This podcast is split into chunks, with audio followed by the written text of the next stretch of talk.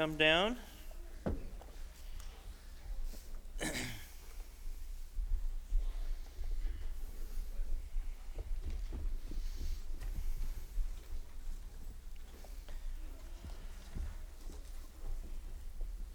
All right, this morning uh, we're going to be in Revelation 22 6 through 21. This is the final passage in the book of Revelation. Uh, when Mary asked me if I had a title for this sermon, I, I, didn't really have anything at the time, but I guess we could call it the end of the end. Uh, we, we will be, uh, will be finished uh, with the book of Revelation after this morning. And so um, when I thought about the, the how to preach through this last epilogue or, or this, these last few verses in the book. What I really wanted to do and take away from this was if you read through it, which obviously we're about to, you, will see that um, there are four themes that are present throughout the entire letter that John uh, brings up again in this epilogue.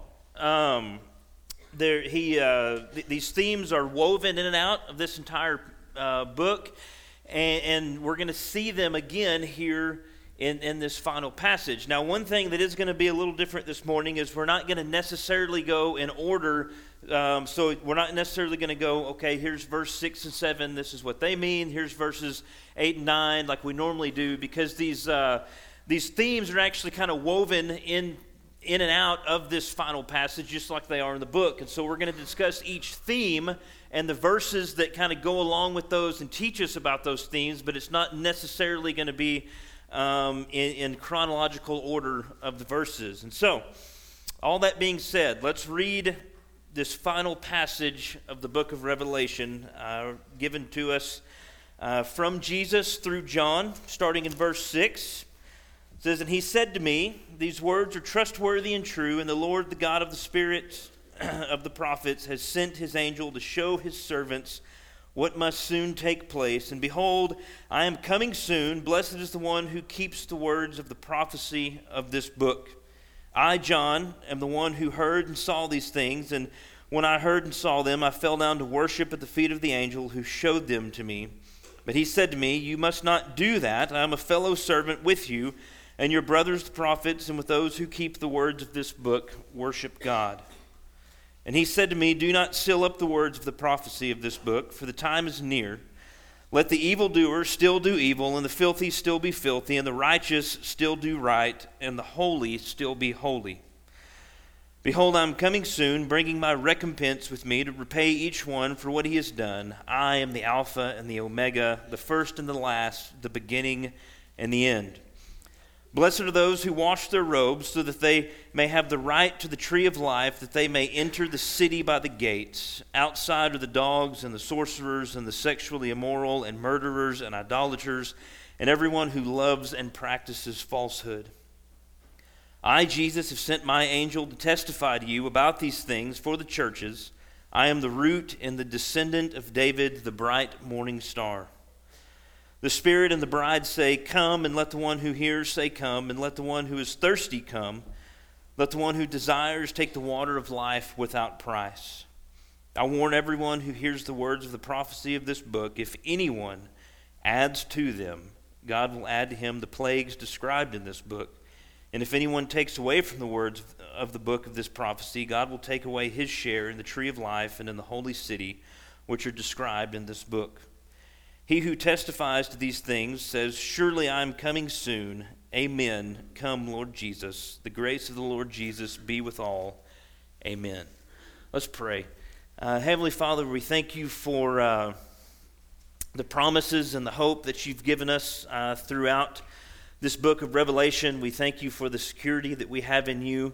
Uh, we thank you for uh, the trust that we can have in your love for us. And, and God, this morning, I just pray that all of these things made realities to everyone in this room. Uh, that they would know you, that they would love you deeply, that they would follow you uh, and pursue you. In Jesus' name, amen. All right, so the, the first theme uh, that, we, that we come across, um, or that we're going to discuss this morning regarding the book of Revelation and this final passage, is the theme of urgency and imminence. Okay, and, and when we say urgency, what we mean is there's this excitement, there's this uh, compulsion to, we need to do something. And imminence is just this idea of something is near, something's about to happen. And we see this all throughout the book of Revelation, but in this specific passage, in verses uh, 6 and 7, we see uh, the word soon, okay? What soon, uh, what must soon take place. In verse 7, uh, says, I am coming soon. Verse 10, we see that the time is near. Verse 12, we see soon again. And then finally in verse 20, yet again, he says, Surely I'm coming soon. And so, depending on which uh, eschatological view you have, meaning which, which view you have of the end times, this term soon and this idea of urgency could mean slightly different things. And this morning, we're not going to discuss which, uh, you know, all the different views and the ins, of outs, ins and outs of, of how they view this term soon, because I, I really think that would miss the main point. The, the one thing that all three of the main views share, the one thing that they all agree on is there is a there is an undeniable sense of urgency that saturates this entire letter. Whether, uh, whether you're someone in Ephesus reading this letter in the first century, uh, whether you are a reformer in the 16th century studying the book of Revelation, or whether you're sitting here in Spearman, Texas today, there is an obvious and undeniable sense of urgency within this entire book. Okay, things are happening soon, things are imminent, things, there's, there's things that are coming that, that should have us stirred up at least a little bit. And Jesus himself was actually constantly renewing this sense of urgency during his earthly ministry. Uh, if you turn to Mark chapter 1, as Jesus is beginning his earthly ministry, to give you a little context, uh, John the Baptist has been arrested. Uh, and, and, Jesus actually waited until John's arrest to start his earthly ministry uh, because he didn't want this, uh, he didn't want there to be this competition because a lot of people thought that John was the Messiah, uh, but John made it clear that he was, in fact, um, a symbolic Elijah that had come to prepare the way for the true Messiah. And so Jesus waits until John has been arrested, and then he starts his earthly ministry because the, the one who came to prepare the way has now done his job. Um, he's, he's been arrested, and Jesus is now um, starting his ministry. And as Jesus starts this ministry in Mark chapter 1, verse 14, he starts right off the bat with this sense of urgency. It says, Now after John was arrested, Jesus came into Galilee proclaiming the gospel of God and saying, The time is fulfilled and the kingdom of God is at hand. Repent and believe in the gospel. So, right off the bat, there's this uh, sense of urgency. Jesus is saying that the time had come for the Redeemer to establish the new covenant and to usher in this final stage of human history. There, there was an urgency about his ministry. The time is at hand. His entire earthly ministry had this overwhelming attitude of urgency of the time is now. And in uh, John chapter 9, we see this again. Jesus is teaching his uh, disciples. Uh, in John chapter 9, Jesus is healing a blind man, and he's explaining to his disciples how important the work he is that the work that he's doing is because there's a sense of urgency about it because his earthly ministry would not last forever. Jesus constantly reminded his disciples that he would die that, that he would be murdered that he wouldn't be um, in his earthly ministry forever. It had, a, it had an end date and, and so he was creating this sense of urgency within his ministry and with his disciples. And we see this in John chapter 9, verse 4. It says, We must work the works of him who sent me while it is day. Night is coming when no one can work. So, what Jesus is saying there is he's again bringing up this uh, urgency. He's saying, Hey, I'm not going to be here forever. I'm going to be crucified. I'm going to be hung on a cross. I'm not going to walk with you forever like I am right now. And so there's work that the Father has set, set me out to do that I have to get accomplished because the end is coming. There is this sense of urgency regarding his earthly ministry. And then finally, in Matthew chapter 24, we see Jesus looking out to the future. And again, he's urging his disciples, his followers, his listeners to have this sense of urgency, to have this sense of, I need to do something, the time is now. In Matthew 24, verse uh, 42, this is what's called the Olivet Discourse. In verse 42, Jesus says, He's speaking to His disciples, Therefore stay awake, for you do not know on what day your Lord is coming. But know this, that if the master of the house had known, it, uh, known in what part of the night the thief was coming, he would have stayed awake and would not have let his own house be broken into. Therefore, you also must be ready, for the Son of Man is coming at an hour you do not expect. Now, there's different interpretations on what this means. Some people believe that the coming of the Son of Man uh, is Jesus coming back um, in judgment upon Jerusalem. And so, this isn't necessarily his second coming that end, ends time, it's his coming in judgment upon Jerusalem. And then there are those that believe that this is referring to the second coming um, that is paired with the, the end of time, the, the, um, the close of human history. And, and really, it doesn't, for our purposes this morning, it really doesn't matter which one of those you fall into because, again, what Jesus is doing is he's renewing this sense of urgency. Because whether we're discussing the fall of Jerusalem or the end of time, both of those have irreversible consequences on the listener. And we could go on and on, but, but the, um, the whole point of this is that if you read all throughout the New Testament and really all throughout Scripture, and especially in this book of Revelation, there's this constant sense of urgency. There's this constant stirring up and, and, and, this attitude of we need to do something now. There's, there's this mindset of something has to be done now. Now's not the time to rest. Now's not the time to uh, slack off. Something needs to be done now. It's a sense of urgency. And that urgency is fueled and created by a sense of finality. Okay, and I don't know if, if that's really even a word. I might have just made that up. But what I mean by finality is um, an event or something that is coming, something that is. Uh, that is inescapable, that's coming, that's going to have irreversible uh, consequences, something that, uh, a point in time in which there are no more second chances. That's what I mean by finality. And, this sense of urgency that we're given in the book of Revelation and throughout all of Scripture is fueled, it's created by the finality that it also preaches. So in John 9 4, when Jesus is, is telling his disciples, hey, I have to get this work done, well, that, that urgency was fueled by the finality of Jesus' crucifixion. He knew that his earthly ministry was going to end. It was not going to last forever. And, and so that finality, that, that idea of, okay, this is going to happen and, and I'm out of time after that, that fueled his earthly ministry and the works that he performed. In Matthew 24, when he's talking about the coming of the Son of Man, whether you're talking about the fall of Jerusalem or the end of time, there's a finality to both of those.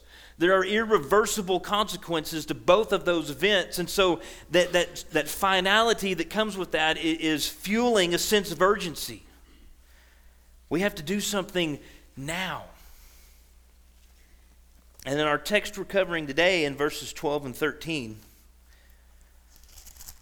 of Revelation 22, we see that same finality that, that's fueling and that's spurring on this urgency. In verse 12,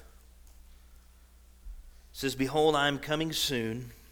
There's the urgency, but here's the finality that fuels it bringing my recompense with me to repay each one for what he has done. I am the Alpha and the Omega, the first and the last, the beginning and the end. So here's the finality. Jesus is saying there's a day coming in which I'm bringing my recompense, meaning I am settling all accounts.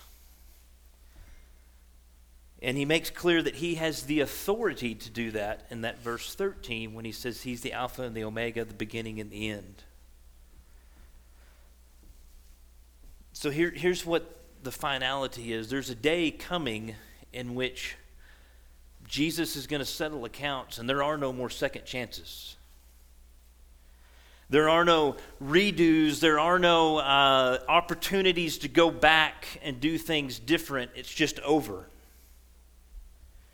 And it's that sort of finality, that sort of imminence, that sort of whatever you want to call it, that, that gives us this urgency. and I, the, the reason Scripture does that is because it fuels a passion within our lives. And when I thought about this, it brought up um, it brought up a song uh, that that kind of speaks to this uh, by a guy named Jason Isbell.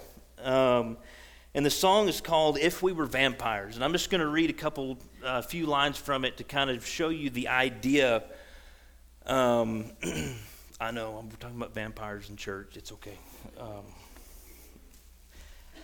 But here, here's some lyrics. It says, If we were vampires and death was a joke, we'd go out on the sidewalk and smoke and laugh at all the lovers and their plans. I wouldn't feel the need to hold your hand. Maybe time running out is a gift. I'll work hard till the end of my shift and give you every second I can find and hope it isn't me who's left behind. It's knowing that this can't go on forever Likely one of us will have to spend some days alone. Maybe we'll get 40 years together, but one day I'll be gone, or one day you'll be gone. And the idea behind this song is that the, the knowledge of, of our time being limited, the idea of, uh, of life ending, should be viewed as a gift because it makes us love more deeply, it makes us love more passionately, it, it, it makes us. Uh, be that much more excited about every minute of every day because we know that this is going to end. And so the knowledge of finality, the knowledge of knowing that there's an ending point, is supposed to um, prevent us from taking things for granted. It's supposed to give us an urgency and a passion about life and about the days and the moments that we do have. And I think that's the exact same reason that John stresses that so much in the book of Revelation because this finality fuels urgency in our relationship with Jesus and our life of pursuing Him. It, it gives us that much more passion, it gives us that much more excitement, it, it causes us to love that much uh, that, more deeply.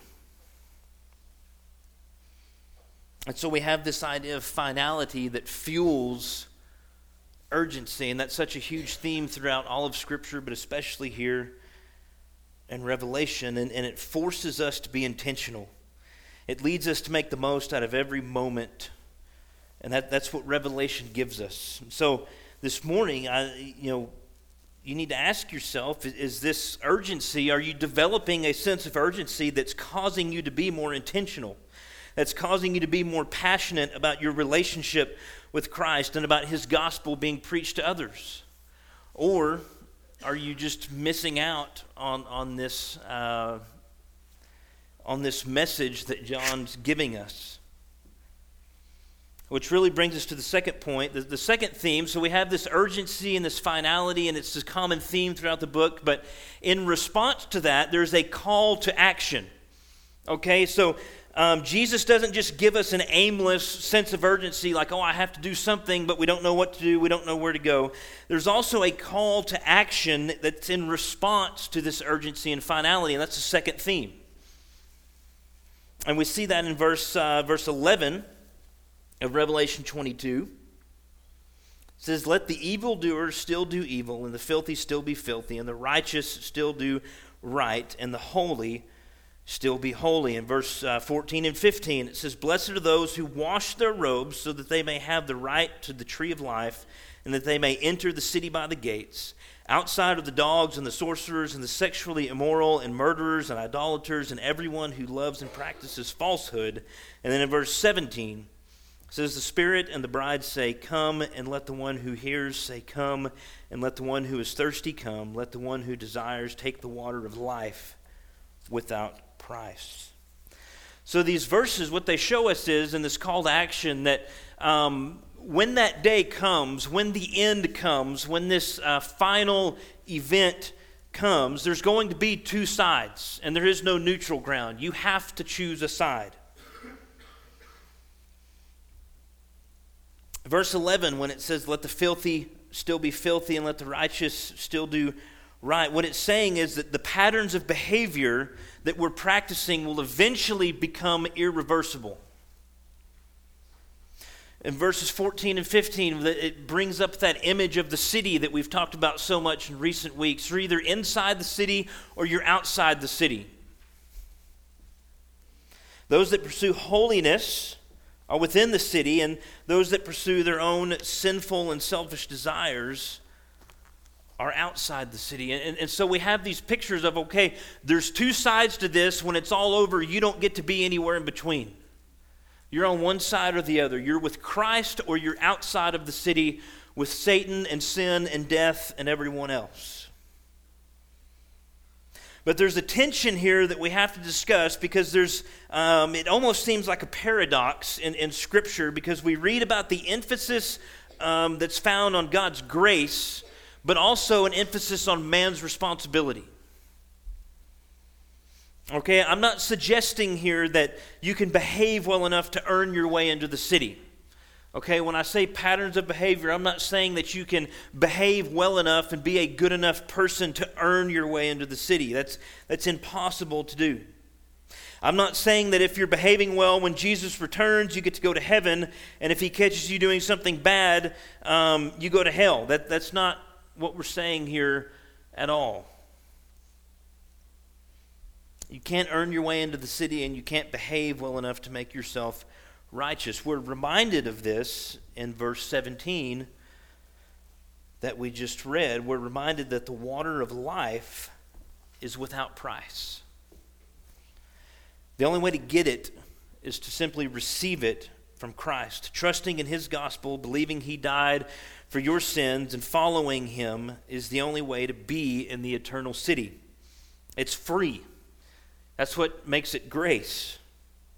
Also, while we're saved by grace, the one thing we can't ignore is the emphasis that's also placed on behavioral patterns. So here's this tension is we're saved by grace, we do nothing to earn it. However, there is a behavioral pattern that's associated with someone who has been saved. Okay, so your life should change and should be progressing. You should be becoming more and more like Christ if you have, in fact, been saved. If you, if you are, in fact, pursuing Jesus, there should be evidence within your life that proves that. And that's what these passages are, are, are getting at. In verse 15, we have that list of all the people that are outside the city. Well, we have um, other passages that list similar, uh, similar um, that have similar list in Revelation 21 8. We see, but as for the cowardly, the faithless, the detestable, as for murderers, the sexually immoral, sorcerers, idolaters, and all liars, their portion will be in the lake that burns with fire and sulfur, which is the second death. Then you go to Galatians chapter 5, and we see a list uh, that that's, uh, Paul calls the, uh, the fruit, fruit of the flesh. Galatians is in here somewhere.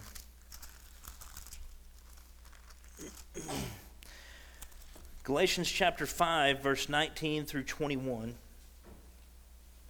says, Now the works of the flesh are evident sexual immorality, impurity, sensuality, idolatry, sorcery, enmity, strife, jealousy, fits of anger, rivalries, uh, dissensions, divisions, envy, drunkenness, orgies, and things like these. And so we see that these people who, uh, the, these evildoers, these sinners, that, I mean, if you want to put them all in one group, they'll be outside of the city. Now, what is Paul and John saying when they make these lists? Does it mean that anyone who has ever lied? Does it mean that anyone who has ever been drunk? Does it mean that anyone who has ever committed any of these sins are going to be left out of the city? No. Okay, this is not talking about an individual sin in a, in a specific moment that, that's been committed what Paul and John are referring to when they list out these types of sinful people are they're listing they're describing a person that is defined by these sins.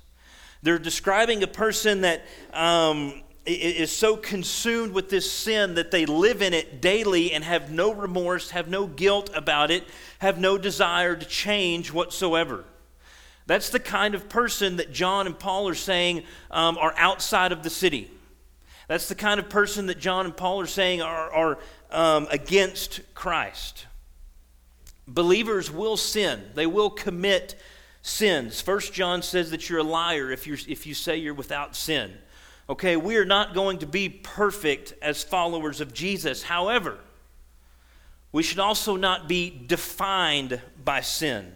We should not be able to live in it day in and day out without any sort of remorse, without any sort of guilt, without any sort of repentance. That's a sign of being someone who is outside of the city. Instead, we should be defined by someone who is battling sin and has a desire for holiness. We see that in verse 14 of Revelation 22. when it says, Blessed are those who wash their robes. Now, that word wash is actually better translated washing. So, what John is saying is, Blessed are those who are washing their robes. It's this idea of a continual and daily pursuit of holiness. Okay, and this is actually really encouraging to me because the fact that we're washing our robes means that um, the people John is referring to, their robes keep getting dirty, but they keep washing them. And so John is not saying that you have to be perfect to be in the city. What he's saying is you have to have a heart that's pursuing holiness, that's pursuing Christ, and is continually washing your robe.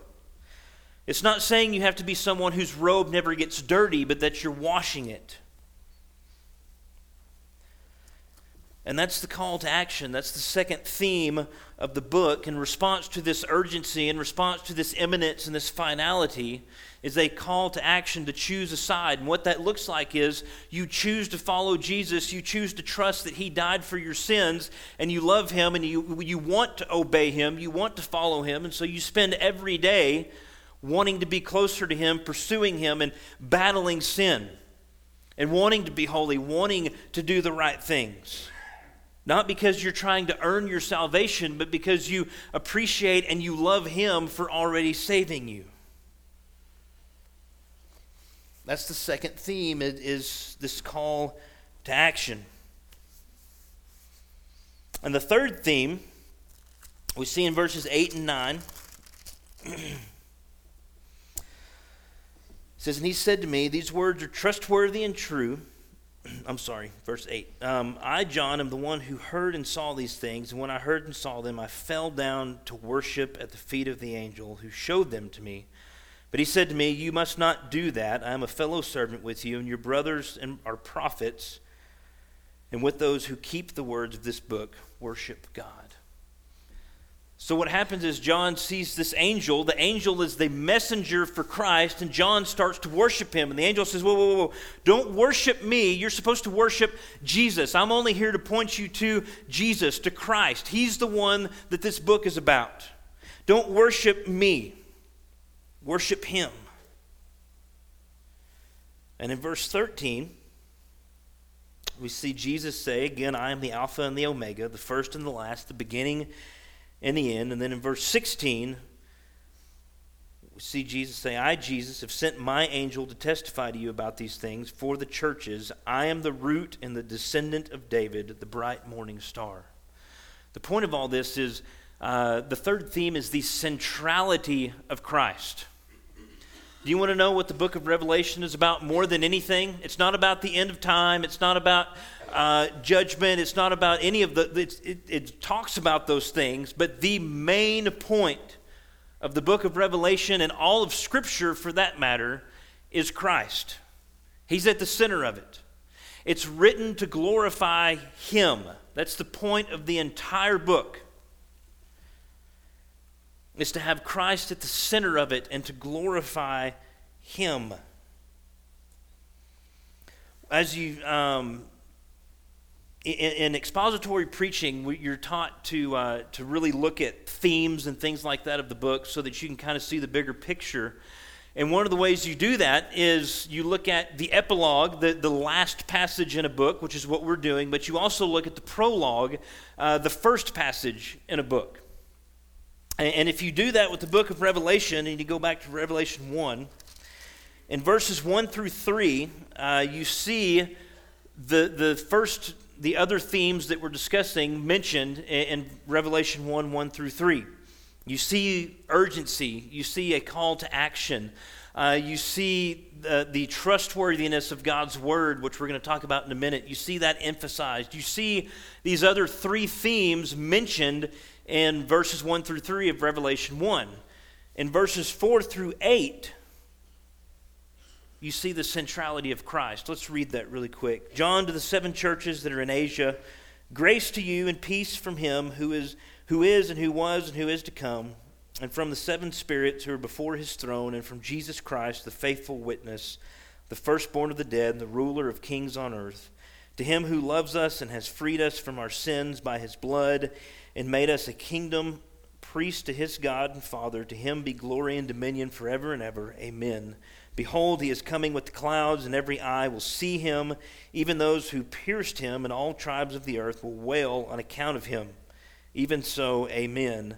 I am the Alpha and the Omega, says the Lord God, who is, and who was, and who is to come, the Almighty. So, over half of the prologue, this opening passage to this book, over half of it is dedicated to Christ, to his glory, to praising him, to worshiping him, to glorifying him.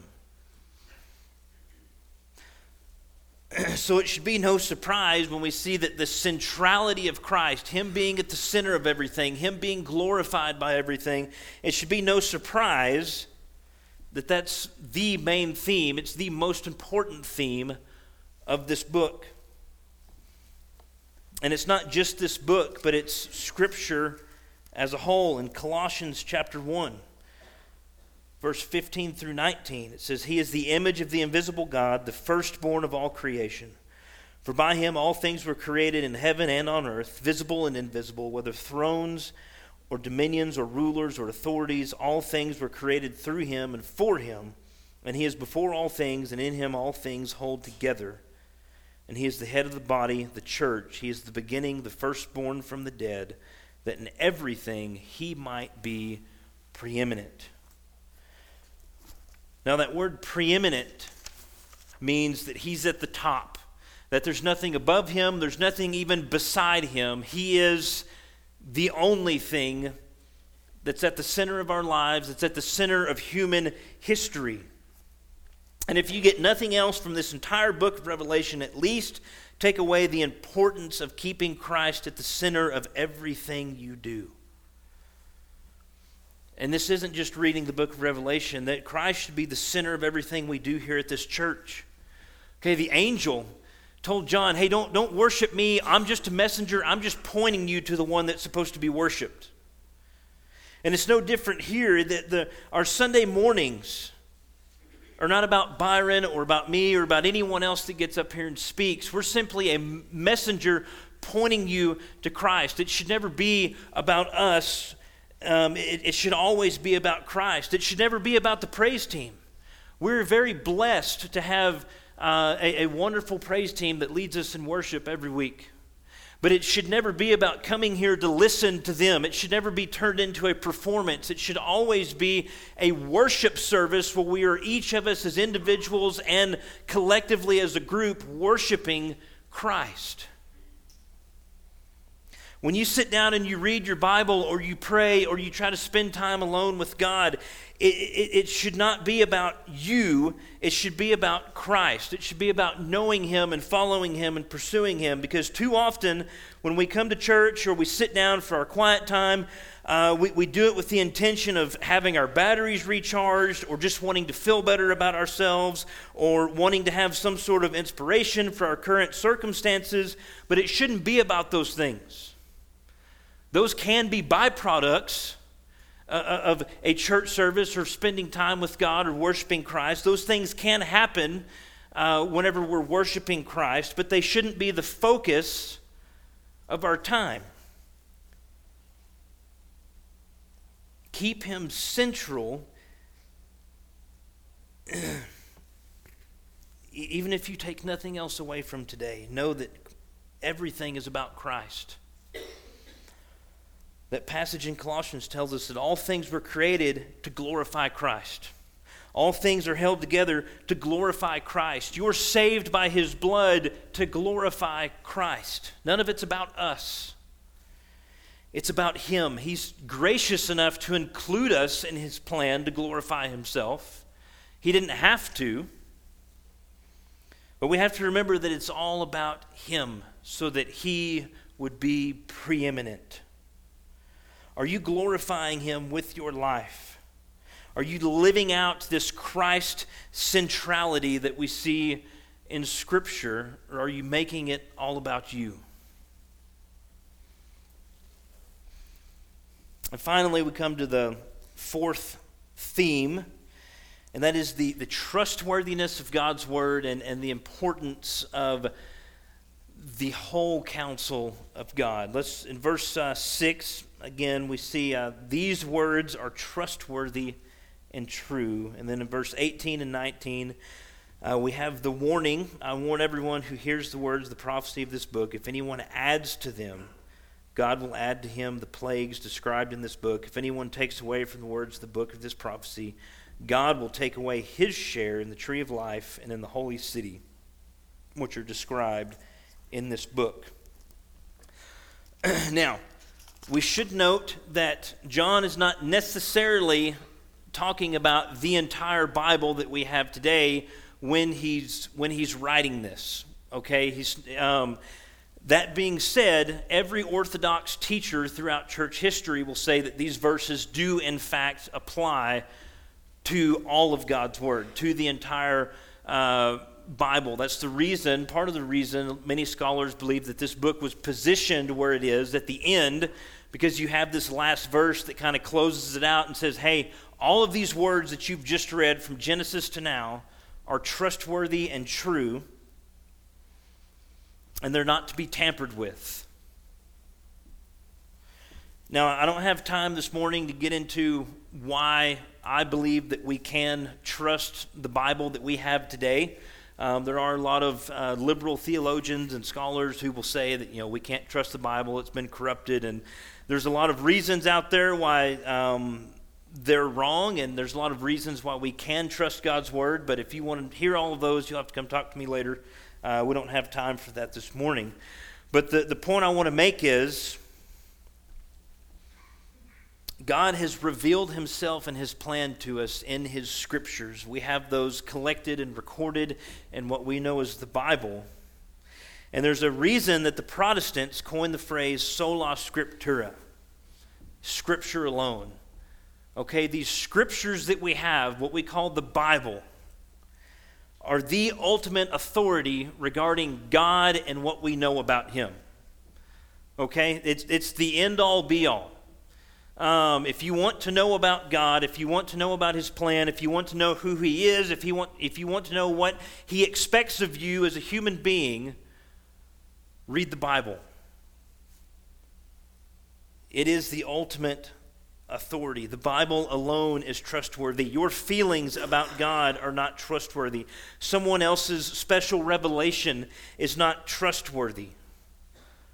Only Scripture is trustworthy. And it says, don't add to and don't take away. And I want to just discuss those briefly.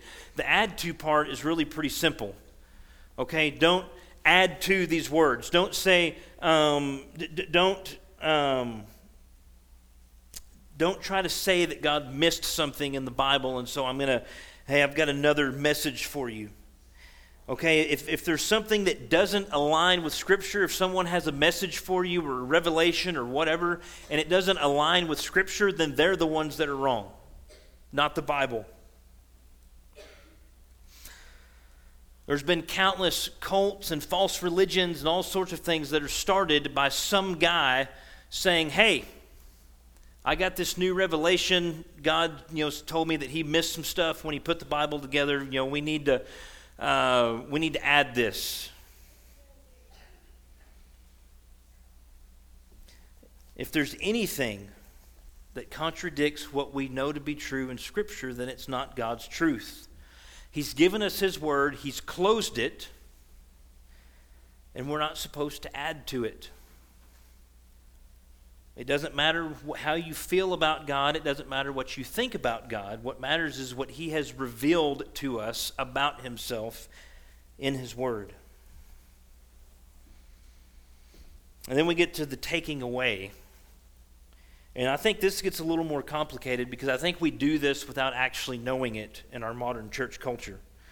Um, there, there's a lot of ways that we can take away from God's word. In, in Matthew chapter 7, verse 1 through 5, you don't have to turn there, but um, it, Matthew chapter 7, 1 is a lot of people's favorite verse. It's, a lot of them, it's the only verse that they know. It says, Judge not. There's a lot of people that really love that verse. And what they'll do is they'll read that one verse if someone's being mean to them, if someone's pointing sin out in their life, if someone is trying to call them to repentance, they'll use that one verse they'll say, hey, you can't judge me.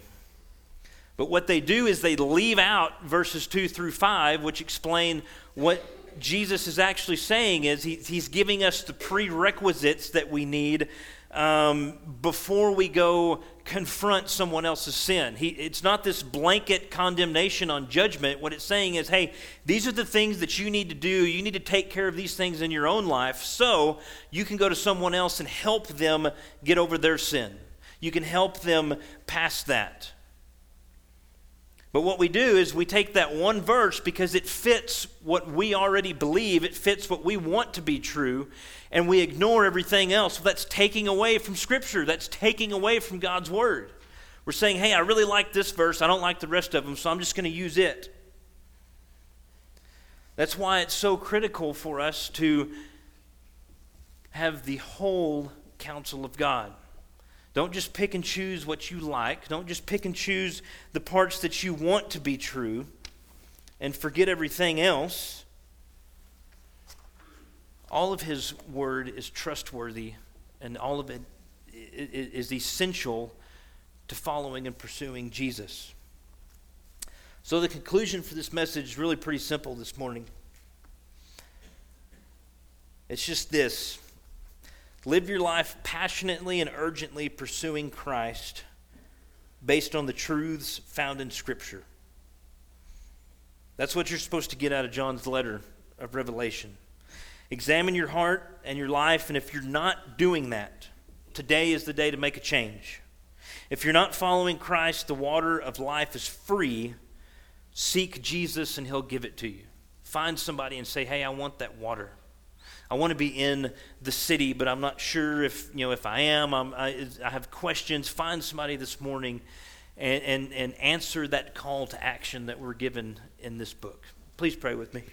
Heavenly Father, we thank you for uh, the gospel. We thank you that uh, even though there is, there is imminence, there's finality that we're faced with, God, you give us hope and that you offer us the water of life for free that you offer us grace, you offer us mercy. And, and God, I pray that if there's anyone in this building this morning that, that hasn't received that offer, that they would uh, allow this sense of urgency that we're given to, to push them towards you, God, to, to be drawn to Christ by his love and, and by his grace and his mercy. And uh, again, we thank you for what this season of the holidays means to us. We thank you that you came to this earth to live a human life and to die on a cross for us and to pay the price for our sins. In Jesus' name, amen.